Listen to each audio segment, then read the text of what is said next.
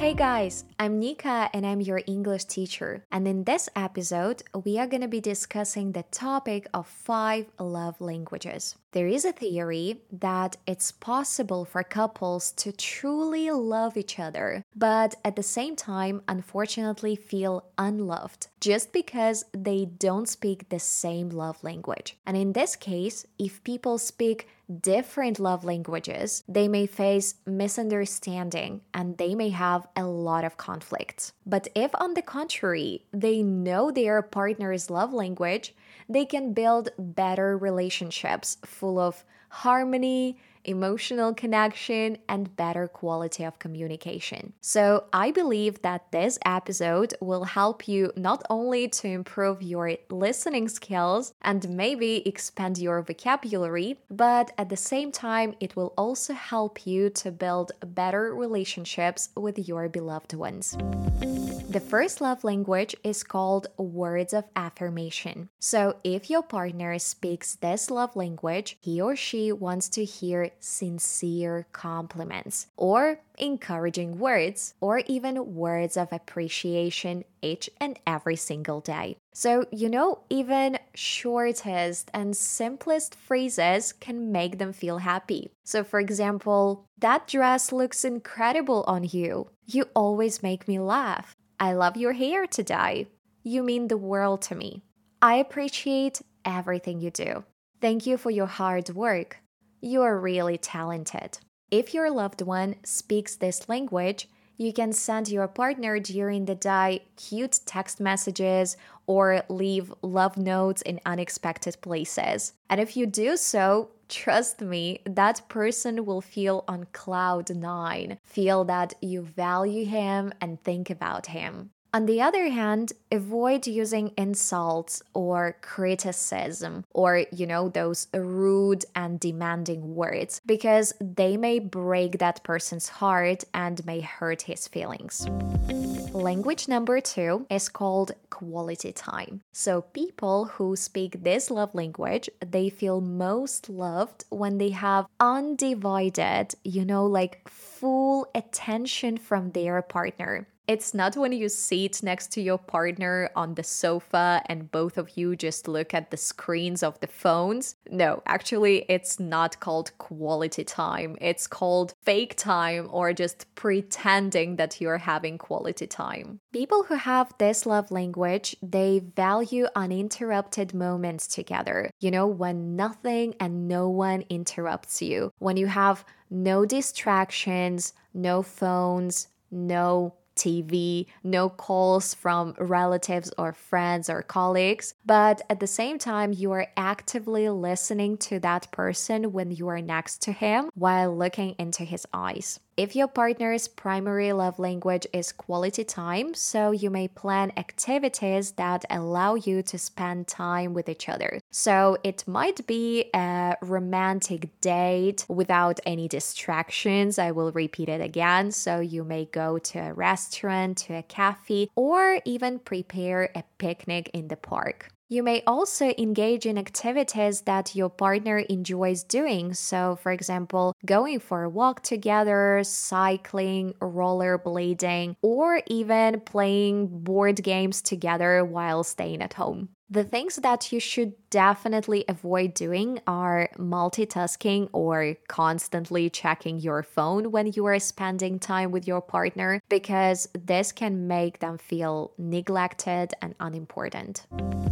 The third language is called acts of service. In this case, actions speak louder than words people who speak this language they express love by doing things for their family members or partners. So they also feel over the moon when their loved ones help them with practical tasks and show their love through thoughtful actions. The examples might be the following, you know, very simple actually, like washing dishes, walking a dog, cooking a meal, fixing a car, or cleaning a house. These acts of service actually demonstrate your love and support. When you are together with a person who really appreciates acts of service, then in this case, you must definitely avoid being lazy or breaking commitments or promises, or at the same time, taking their efforts for granted.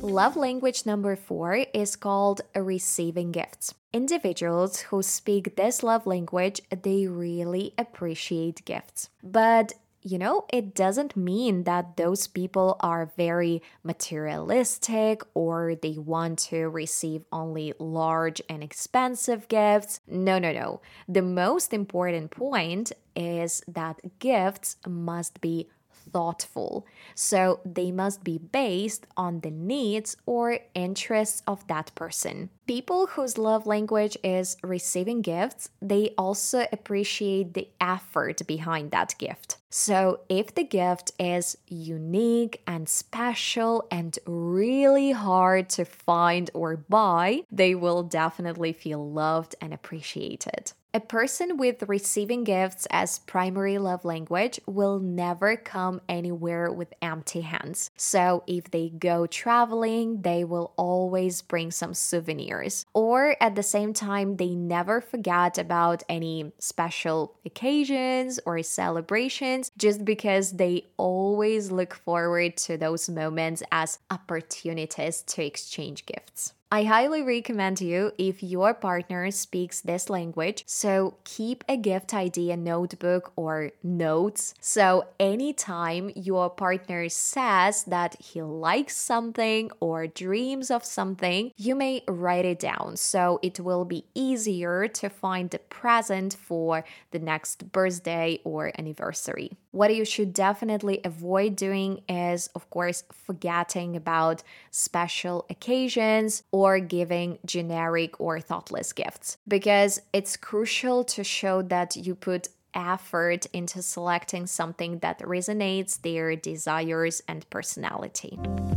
And the last language is called physical touch. So, if your partner's primary love language is physical touch, they may express their love through hugs, kisses, holding hands, or any other forms of physical connections. I would say that these people are very touchy, so they feel loved when their partners hold their hands, touch their arm, or give them a massage at the end of the day, for example. If I imagine a perfect date for a person with this love language, it might be, you know, like cuddling on the couch with a glass of wine and a good movie. So it's not actually important what they're gonna be doing, but it's important and essential for them just to be close to their partner and to feel their partner physically. What you should definitely avoid doing is to refuse having physical contact. For example, saying, I don't want to hug now, I don't want to have a kiss, and so on. So, those words may hurt person who speaks this language and might be unforgivable and destructive for that person.